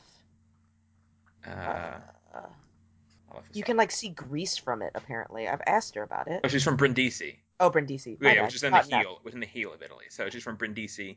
Uh, I think Flavia, would, uh, Petra would get Flavia like a, a spa, spa de, de Brindisi or something. I don't know what it's called, and that would be their gift. And Flavia would hopefully enjoy it and send her like a selfie of herself getting a massage. Hey, As, as that's how that's how you win uh, WTA Sportswoman of the Year. I think so. Sportsmanship. Did who won that? Petra. Oh, good. Oh, I didn't know that. Yeah. Good for her. Okay, let's spin the wheel again. 132. Oh, this would be good. This would be top ATP gift. What then does Roger Federer get Andy Murray? Ooh. It's Hmm, something really expensive because Roger has a lot of money. For sure. I think that Roger Federer would give Andy Murray maybe 2,000 of his fans on Wimbledon finals day. I think that's what he gets for him. So that for once, Andy Murray, when he plays Roger Federer, doesn't feel like an underdog. Enough to give Andy Murray like a 51% share exactly. of the crowd. Just marginally. Just marginally. I'm not asking, you know, for him to be so magnanimous, but just enough. So that it's not awkward for everyone. Okay. It's pretty That's what good. I say. Yeah. pretty good. I think that Roger would get Andy, he, he would pay for and then send to his doorstep like the most elite Michelin starred nanny service from Switzerland you can find in the world. Ooh, good call. And send it because Roger's done a lot of childcare stuff lately with four kids coming out in the last uh, few years for Roger. With Stan- with Andy about to have his first, I think Roger has a sort of I see Roger and Mirka having everything just very under control, even like being somewhat near the family behind the scenes in the sport. Everything just seems like you never see a Federer kid like screaming and running down the hallway. The things are they keep it on lockdown in a in a very nice, humane way. They really do. They really do. Um, so I, I would say that some, someone and Roger has a lot of help. Roger has like kind of an army behind the scenes with the kids. Um, so I would say that I would say a nanny or two. If, if it's gonna be twins, maybe two. Uh, like he had, uh, yeah, somebody, some incredibly skilled Mary Poppins esque, unbelievably great nanny for the Murray kid. Good call. Yeah. Very good call. All right, let's do another. Number is 125. So this is Andy Murray giving something to Rafael Nadal. It's Nadal's second present. It's pretty good. What does Murray get, Rafa? I got it. Okay, what you got? I think that Andy Murray gives to Rafa the belief that he can improve and be good on clay. Andy gives that to Rafa? Yeah. Andy Murray, obviously, winner of a Masters 1000 on clay, Unlike Rafa unlike year. Rafa. Yeah. Uh, also won uh, two titles, two clay titles on clay in Europe. Uh-huh. Didn't he win that other one, that, ch- that tiny German one? He won uh, Munich and, and Madrid, yeah. right? Okay, so there's that. Then goes on to make the semifinals at the French Open, taking Novak Djokovic deep to five sets, I believe. Okay, you got bagel, but whatever. Uh-huh.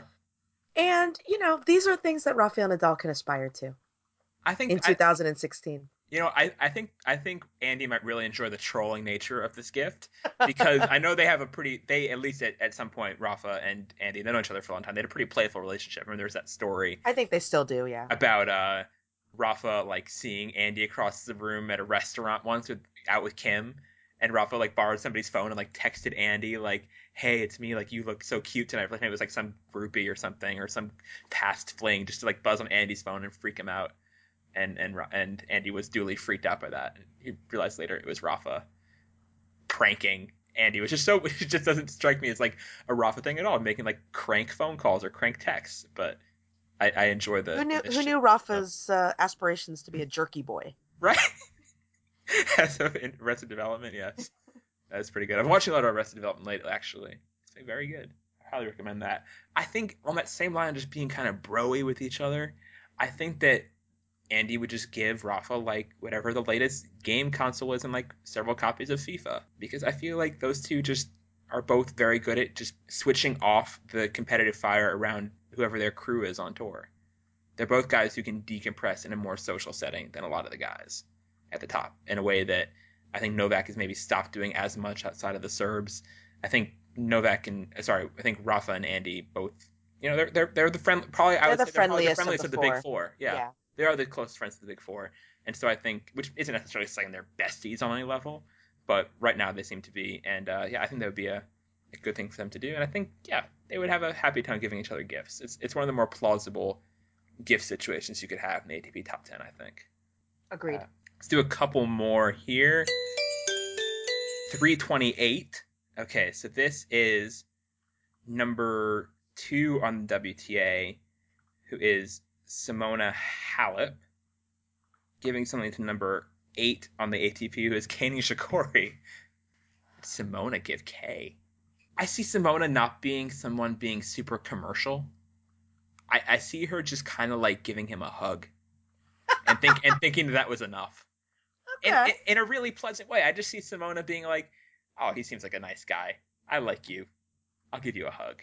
And Kei being like, this is nice of her. And being totally fine with this hug. It'd be a weird thing to, if you were actually assigned this person in Secret Santa, and so Simona's only task was to buy a gift for Kei Nishikori, and she came with a hug. It'd be kind of you might think it was lame or crappy or shirking her responsibility here, but I think they just seem like sort of kindred spirits a little bit in their sort of in their sort of approach to the tour. I mean, they're both. I don't know. I feel like they're cut from somewhat similar cloth. Is that is that wrong? That's not completely wrong. I can see where you, you're coming from with respect to those similarities. I would think that Simona would give to Kei, because she's such a nice person and very generous. I think Simona would give to Kei her entire Romanian fan base, thus creating the ultimate fan base of passionate, yet also like financially lucrative uh, uh, fan base in all of tennis between Ro- the Japanese and the Romanians. It's like a crazy alliance. It's an amazing alliance because Yes. the Romanians are legit. They show up for Simona. They help. I mean, you know, in the final when she played against Bencic up in Toronto, uh, it felt like it was a Dave, a Fed Cup atmosphere, and that Simona was playing in Budapest. It was amazing, and that was in Toronto.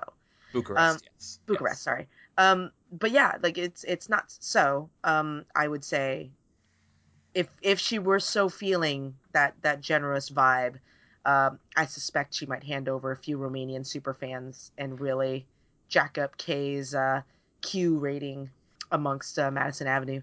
I think it'd be great, and I think that especially if they could combine forces and like have more uh, synergy between the fan bases somehow and combine their strengths, like the Romanian passion mixed with what I've seen from a lot of the Japanese fans in terms of creativity.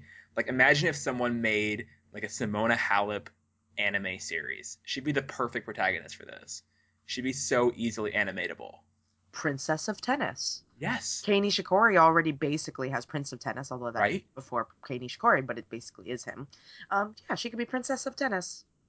There you go. We have one last one we'll do here. One last gift at this party, and everyone else is going home empty handed, I'm sorry to say. 263. So this is an ATPer giving to a WTAer for the first time.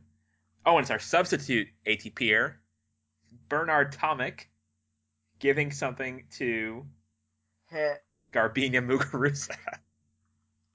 I thought it was Sharapova. I was excited for it to be Sharapova, but no, it's Muguruza at number three. Tomic to Muguruza. It's a Oh, weird boy. pairing. That's a weird pairing. I can I can roll with it. I have Go one. for it. Oh, go for it. What do you got? I think that what Bernard Tomic could give to Garbiñe Muguruza is the ability to play her best tennis on South American soil. So Bernard Tomic, obviously, Bogota champion, Uh huh. and Garbiñe Muguruza has some South American roots. Yeah. Her Venezuelan side. We also have Rio coming up. Um, the ability to play really good tennis when you're in South America would pay huge dividends to Garbiñe Muguruza. So I think that's what I would give uh, if I were Bernard Tomic, is kind of give her that that South American magic. Yeah, and and and go with that. That's pretty good. I, I. Can you imagine if Bernard Tomic like won the Olympics? I would quit the WTA and go back to being both a WTA and ATP reporter. It'd be that good. It would be that good. That's a lot. That's saying a lot.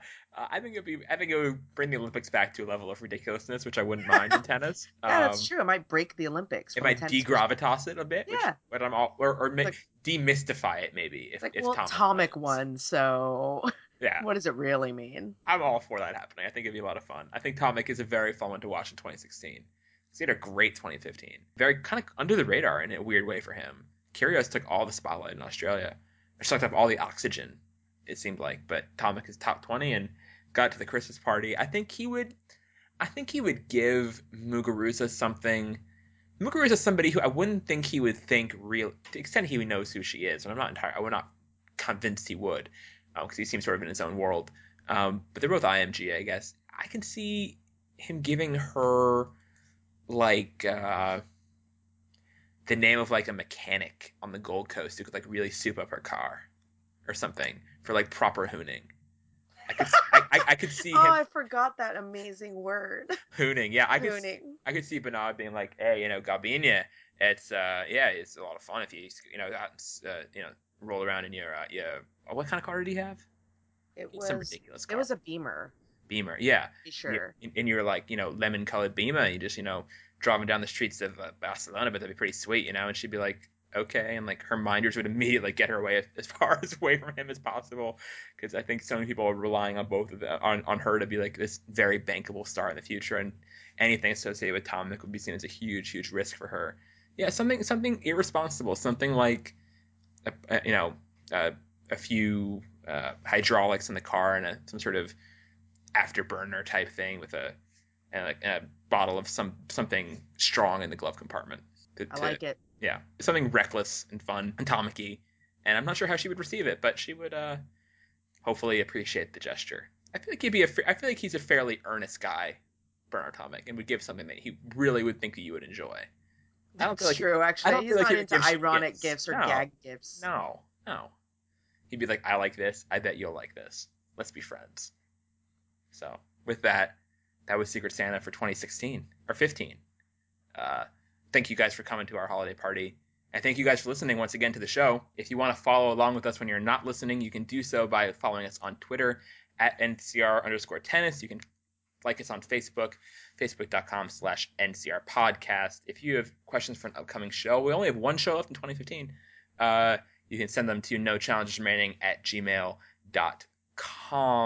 You can also subscribe to us on any podcast app of choice, including iTunes. Leave us reviews on iTunes and everywhere else. That helps us. We appreciate it. And thank you guys once more again for your amazing contributions to our Kickstarter, which is still going strong with a few weeks to go before its end date at the Australian Open. As of recording this, we are over 11,000, which is so far beyond our expectations and So not so. humbling and nutso and amazing and great. So thank you so much, everybody's already given.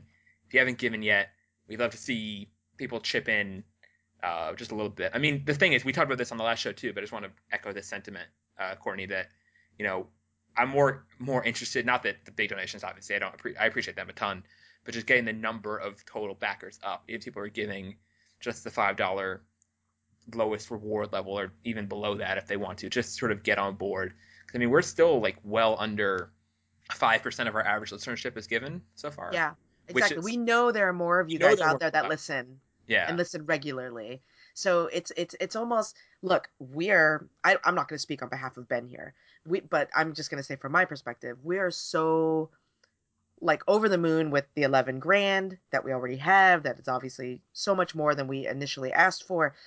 Uh, to me, it's no longer about the money because we are fully funded, and obviously, as much as you guys give, will only make the podcast better. It will Right. continue to open up the more budget more doors. exactly the budget that that we have to do and and pursue projects that we think that you'll really enjoy so i don't want to say that like 15000 doesn't mean a difference from 11000 it absolutely does Yeah.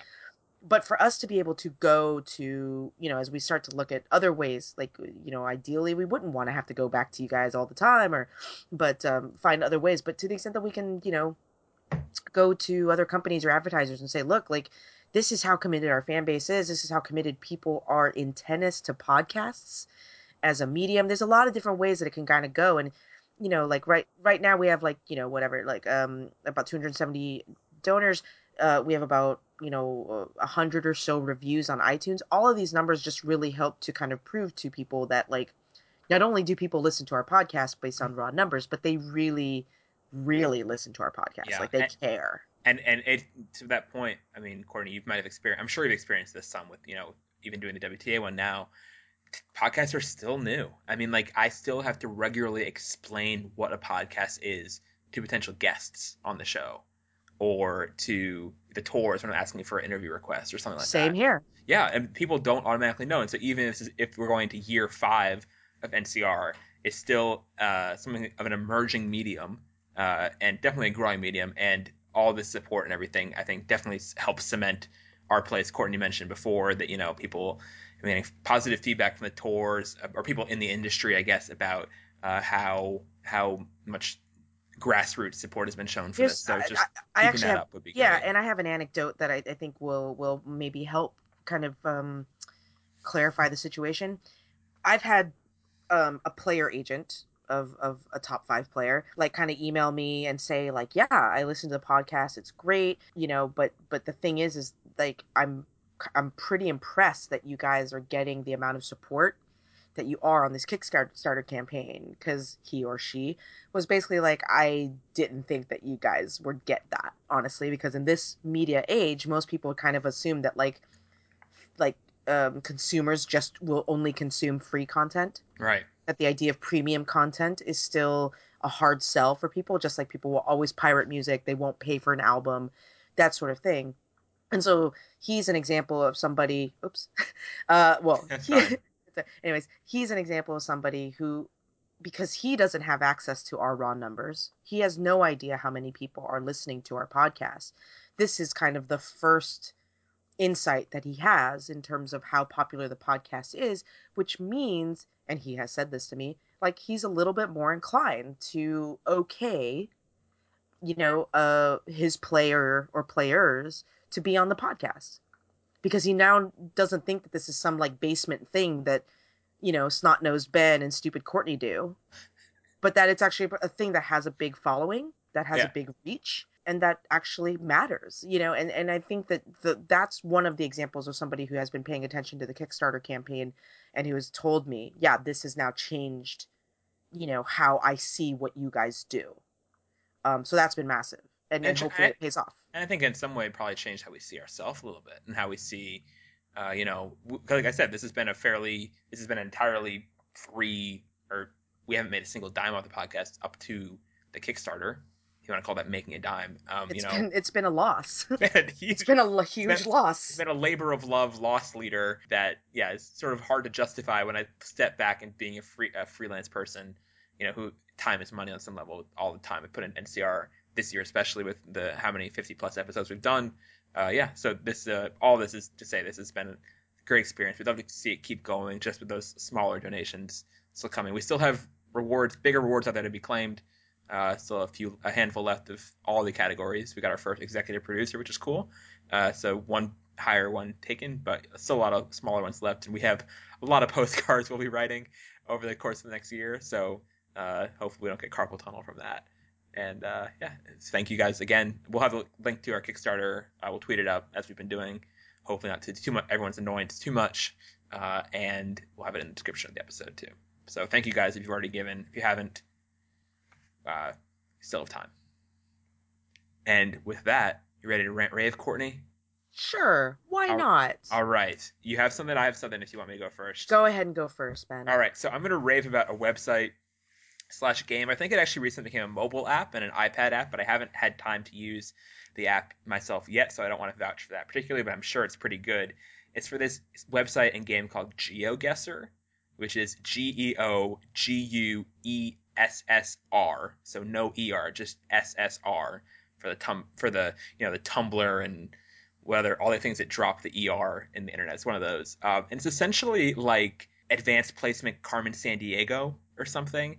It's um, a game that uses that taps into the Google Street View database of the world, and essentially you get five rounds, and they drop you some random road in the world, and you have to try to figure out where you are. And so you can like move around and like find like road signs or like intersections or a car that's like driving the left or right side of the road or like take note of like what kind of trees they are if it seems like it's like a northern climate or you're by a coast or you're in a mountain and then pick a drop a pin onto the world map to guess where you are, and you get scored based on how close you were. And it's really fun being a detective, and like if you you can use it. There are no real like strict rules, and you don't have any time limits, so you can like go if you want like look at signs and then google things like i was playing earlier today and there was like i found a, a real estate agent like listing sign in front of somebody's house and so i like googled the real estate agent and found they operate in palm springs california and so I like dropped my pin in Palm Springs and got a lot of points for getting the correct city. And so it just there's a lot of different ways to do it. It's a very cool game if you're a geography nerd like I am, or just like seeing the world and get to travel from the comfort of your own house. There are some of them that are really tough. If you get dropped in like the middle of nowhere in like rural Australia, it can be tough to know and there's no cars on the road. It can be tough to know if it's like middle of nowhere Australia or South Africa. They look remarkably the same, those two. That's one I screw up a lot. I highly recommend it anyway. Give it a shot. It can be pretty cool, and uh, you can get some pretty close guesses if you use your detective skills. If you want, I think there's a way to challenge people by sending a link to one game you've completed. If you want to tweet at me at Ben Rothenberg uh, your your rounds of scores, and I'll see if how I we match up or something. I'm happy to do that too.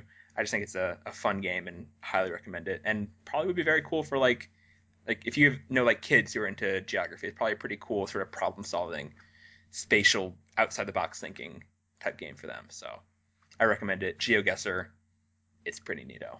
And it's a good thing to do if like for the holidays, it's not really holidayish, but if you want to like spend time away from your family, like go find a laptop or a phone and hide in a corner and travel the world on your own. That's my thoughts. Cool. Yeah. All right. I have three quick hits on the Oh, rail boy. Yeah, they're quick though. First of all, I saw Sisters over the weekend. Yes. I thought it was going to be shitty. I thought um, I think it's gonna be shitty having just seen the previews. Yep, and in that doesn't that isn't going to stop me or make my enjoyment any lesser. I liked Baby Mama while also recognizing that it was kind of a flawed movie on every single level, but I still thought it was funny because I think Amy and Tina are hilarious. But Sisters, I was cry laughing. Really? cry laughing. Um, I want to go back and watch it again because I think that there are legit jokes that I've missed because I was laughing so hard. The entire like it wasn't just me being awkward and laughing. Like the entire theater was cracking up. My sister, uh, our friend Stephanie, um, was also there. Like we were just dying. It was great. It's not going to win Oscars or anything, and it's not going to go down as a cult classic like Mean Girls or something like that. But it is just a legit funny, hilarious movie. And the genius twist, I think, not twist, but the genius idea is actually having what people would think is Amy and Tina playing acro- uh, against type when Right. actually they actually are playing two type insofar as like Tina is kind of the meaner one and Amy is kind of the nicer one, but people confuse that because of how they look or how they act or whatever.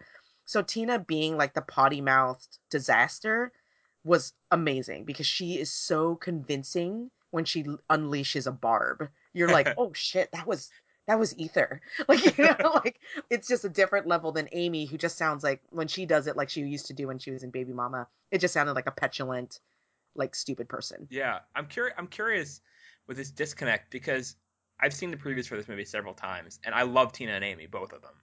Tina especially, probably. I mean, Thirty Rock is my favorite TV show of the last decade. Yeah, so. I'm on team A. I'm on team Tina if I had to choose right, sure. but I'm just curious if you think this was just a failed marketing strategy or like terrible trailer making, or is it just something that didn't translate, would never translate to a to a trailer um, Yeah, medium? What, actually- what what went wrong here with the marketing? Because it looks, it from the outside, from having not seen it, it looks like a bad movie. Right, it looks like a bad movie. No, I think that um, a lot of it is the marketing because the funniest jokes in the the the movie are either really quick, under their breath asides Mhm. that like you have to like listen to hear, and you're like, oh shit, that was hilarious, um, which need time to set up.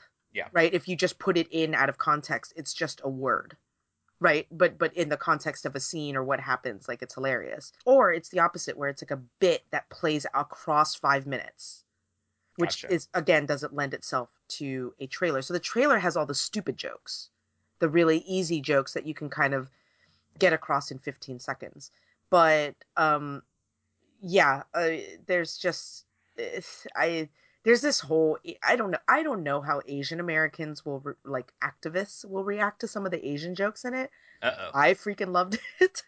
Um, there's this whole bit with like a Korean because they go to a nail salon and Tina Fey is like um a manicurist, so there's a, the tie in there. But Okay. like the woman who's doing Amy Poehler's nails is Korean and like a Korean immigrant and young, and she does this whole bit with Amy Poehler, kind of about, like about why Asian people change their names because they're impossible to pronounce. But it's this it's actually a more complex joke than that because it also flips it on white people but um she's hilarious on a level of for those of you who've seen broad city the korean girl that's in broad city. Is it her? no it's not her. Oh. it's like and i was like who is this girl? Like how do i not know who this is? Like i kind of feel like i know all asian comedians. And like it wasn't her but she was so effing funny. Like and i was dying. And the bit just goes on and on and on and on. And you're like at some point it ends? I don't know. It never did. And also maya rudolph amazing. John cena who killed it in trainwreck. Yeah. Also is great in this movie. It's it's totally worth it. I want to see it again before I go down to Australia. It was great. Cool. So yeah, so that was supposed to be a quick one. Um, so I will reduce my. No, you can do all three. You can do all three. Okay, It's the that- holidays. Sure. So that's one. Another rave, because it's the holidays, we want to be positive. As people know, as being a tennis writer, you travel a lot. I'm kind of constantly dealing with luggage issues. And it came to my attention just recently because I just didn't realize it until I, I just randomly was like, huh. Is that so? There's this website called eBags, which um, is like a luggage, like Amazon, like, you know, to buy things and you buy them cheap. And I now have a bunch of e-bags branded and developed like luggage pieces. Like the green suitcase that I had Ben, Yep. which you were very well familiar with. That was an e-bag suitcase and I That's- loved it and it was great. It's past tense. It's gone. Well, yeah, I have a new one because I needed something bigger, unfortunately. Okay. But here's the thing, I bought a bigger one, which was like literally nine times more expensive than my e-bags one. Um, and it was only, I mean, but it was a little bit lighter and it was bigger. And for my longer trips, I needed more luggage space. Um, and I still think my e-bags one is a better suitcase for what it is compared to this brand name one that I paid so much money for. Right. But anyway, so I have that. I I, I just bought this carry on. That's great. Um, I have like the e bags, like um, uh, you know, the bags that you put shirts and socks in, you know, to kind of compartmentalize your packing. Anyways, it just kind of dawned on me that I really like their branded products, and they're really well made and good quality and really well thought out. So I just was throwing that out there for anybody who needs luggage. I think the e bag stuff is great. Can I give a lug- luggage sidebar to anybody listening to this who might be taking, it's someone in the tennis industry, yourself included, who might be taking multiple bags with them to Australia and making a domestic Australian flight? Australian airports charge obscene amounts of money for extra luggage. Like they, they charge you like 50 Australian dollars for like the first 15 kilos and like 25 additional dollars for each additional kilo. Really? Or something insane. Like I had to pay, I had to once had to pay like $220 for one piece of luggage once. I mean, was granted, flying- with the current exchange rate, that's like forty-two cents. But getting there, but not quite, not quite. It's, like five to four, but yes. Um, but like I yeah, I was the last time I went to Brisbane. I'm going to Brisbane again this year, in 2014. I was like freaking out at the check-in counter going to Melbourne and like ripping all the stuff out of my bag. And they also like weigh your carry-on bag, uh, and it was just terrible. And so I like threw away like a few books and like a few towels or something at the airport and was throwing a huge stink like tantrum, which is not really my style at all. But anyway, if you pay for the extra bags in advance, they cost like twenty five or thirty dollars. that's So good to know because I have three yes. bags. yes, so if I have my backpack, a carry-on, and then my check luggage. yeah, so go on. Just check the baggage policies of whatever airlines you're taking within Australia, especially. Usually international Australia. flights. Usually international flights are pretty good about letting the second bag on relatively cheap, um, and checked or whatever. Um, but the domestic ones are not. They re- to know. they- they're very kind of scammy airports. That's just that's my my PSA to anybody in the tennis industry listening to this who might be or fans or whatever going around Australia who might be doing an inter intra Australia flight prepay. You will save yourself airport fury later on. That's good stuff. Yeah. So there's there's the luggage. Now it wouldn't be me if I didn't have a rant. Yes, please. So I'm gonna rant about something. Throughout the last month, two months, whatever, I've had to sit there and see all this stuff about Star Wars blowing up, all of the marketing tie-ins. It's exhausting. I love Star Wars. I'm I have a whole separate rant about the whole marketing of Star Wars. But let's just say, let's just leave it at that. Star Wars is everywhere. Everybody loves space. Space is awesome. Space technology is amazing. Great. Then today, I've got to sit there and see my entire timeline blow up about the Miss Universe pageant, which nobody gave a crap about until Steve Harvey, I think, intentionally botched the announcing of the names and whatever. And then now all of a sudden, like the Miss Universe thing went viral. No one will be talking about Miss Universe if it wasn't for that. I, I buy into that from that angle. Yeah, that's my that's my position. But so you're talking about Star Wars and space and universe. Meanwhile, today, on Monday, a huge, huge breakthrough when it comes to space travel occurred. Which is that SpaceX, which is the startup company um, that has basically been trying to develop rockets to, um, well, let me back up. The biggest challenge to making space travel possible from a consumer perspective, in terms of like sending up people to space, Mhm. is cost. The reason why it's so expensive is because up until literally today, we have never been able to, mankind has never been able to figure out how to get a ship to go into space and back without destroying itself. So if you think about it, Right. if every air if every as one of the examples that I saw online, I think from from Luke Fritz, uh, who I follow and who's great, who's from Portland, um, said like if every flight that you took, the airplane, you know, became inoperable once you landed, flights would be hell of expensive, right? Oh yeah. Because it would be like a 1.5 or whatever, like a 15 million dollar, however much planes. I don't know how much planes cost, but divided by 200 seats or something, right? Right. so in this situation with SpaceX, startup company, um, CEO is Elon Musk, who's been, uh, yeah. It, anyways, he they finally figured it out, and they launched a a 15 story rocket. I think it's Falcon 9 up into space. Dispatched a payload of 13 satellites, and that's all fine. That's all been done before, but we're able to get it back and had it land at Cape Canaveral intact. It was Like a, a- upright, right? upright. Yeah, it's like a trip. Like if you see the videos, I've tweeted them, but it's amazing because it almost looks like you're like, wait, am I watching something in reverse? Like, am I watching the the the liftoff in reverse? But no, like the rocket comes down in a big burst and then like it lands, and so it's I, I guess I guess like space shuttles would land like airplanes. I mean, they had wheels and right. they could take off like, but they had all this launching apparatus. Yeah. That would be one time, one use, and One I guess time, this one one has almost none of that. Right. I mean, basically, what you're talking about is a situation where the only cost is very similar to airplanes, which is the fuel. Okay. So apparently, the fuel to send Falcon 9 up into uh, space and then bring it back was $200,000, which is very different. It's still a hell of a lot of money, but that's very different from the whatever millions of dollars that it took to build it. Was this a manned rocket or no? It wasn't manned. Okay. So there's a lot of things like that, but you are talking about a situation where like we've now like mankind and I there's a bit of pride a little bit here, flying the red, white and blue, that the two big breakthroughs that have occurred have been American breakthroughs. So Falcon 9 via SpaceX and then also Jeff Bezos was able to get he has a um, a space company called um, Blue Blue Origin that launched a rocket, but it was like suborbital. It didn't really go to space. It like went to the edge of the atmosphere.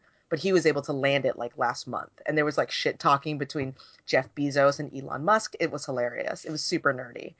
Um uh yeah, That's and- yeah, it's great and it's so cool and it's a really big deal and maybe in our lifetimes we might not see what it means. But again, if we're going to be so freaking obsessed with space and other galaxies and universes and all these sorts of things, theoretically, depending on what you believe, this is like a huge step towards like discovering and like getting people up there and like living in space and going up to space and traveling up to space. I mean, it sounds like really cuckoo, but it's not cuckoo as of today because of what SpaceX did. So that was my rant is that it's just so annoying that I'm seeing like all of this stupid space stuff being tweeted left and right about fictional space and fictional space wars. Were you were you lumping Miss Universe into fictional space? So I'm clear. Well, I'm, I'm saying it's a fictional universe battle Okay. competition. Okay. And we're literally talking about like a thing that happened today that makes all of those things a little bit closer to reality. And it's massive. It's it's it's a really, really, really big deal. I can't remember who tweeted it, but it was a guy who's like a, a you know, a, a scholar or whatever and former and a NASA consultant who was like, you know, when our the grandchildren of our children are colonizing space, you will look back to this date as being the date that everything kind of began. So look it up. Falcon 9, SpaceX, they did a freaking awesome thing and it deserves to be blowing up all over the world. I wish people would understand what's going on. And the other, sorry, the other thing that's related to this rant, because when I was a kid, and I remember like watching, I mean, there were a lot of os- obviously space shuttle tragedies Yeah. uh, with the Challenger, because I still remember where I was when the Challenger exploded. But there was all these things, and like NASA was dope. Like when I was young, I wanted to go to space camp. There was a freaking movie called Space Camp in the 80s. It made everything awesome, and it was something that you wanted to aspire to. But ever since like the Cold War has ended, funding to NASA has really decreased. The kind of the need and the propaganda related reasons for space exploration and things like that have really gone down. And so it's not not a surprise that the biggest breakthroughs in space travel have been through private startups because the government is no longer getting the funding to do it. What I would love to see, and it's something that I intend to do with like my niece who's only two years old, but like to show her these videos and to like make her dream about being an astronaut again. You know, because it's like a viable thing again. I don't think kids dream of it's like yeah, it's less I feel like it was a very common dream for people our age pretty much. Yeah, And once much. and once yeah, once uh NASA I forget what exactly what the end of it was. Maybe it was the second space shuttle crashing. I think it was Columbia.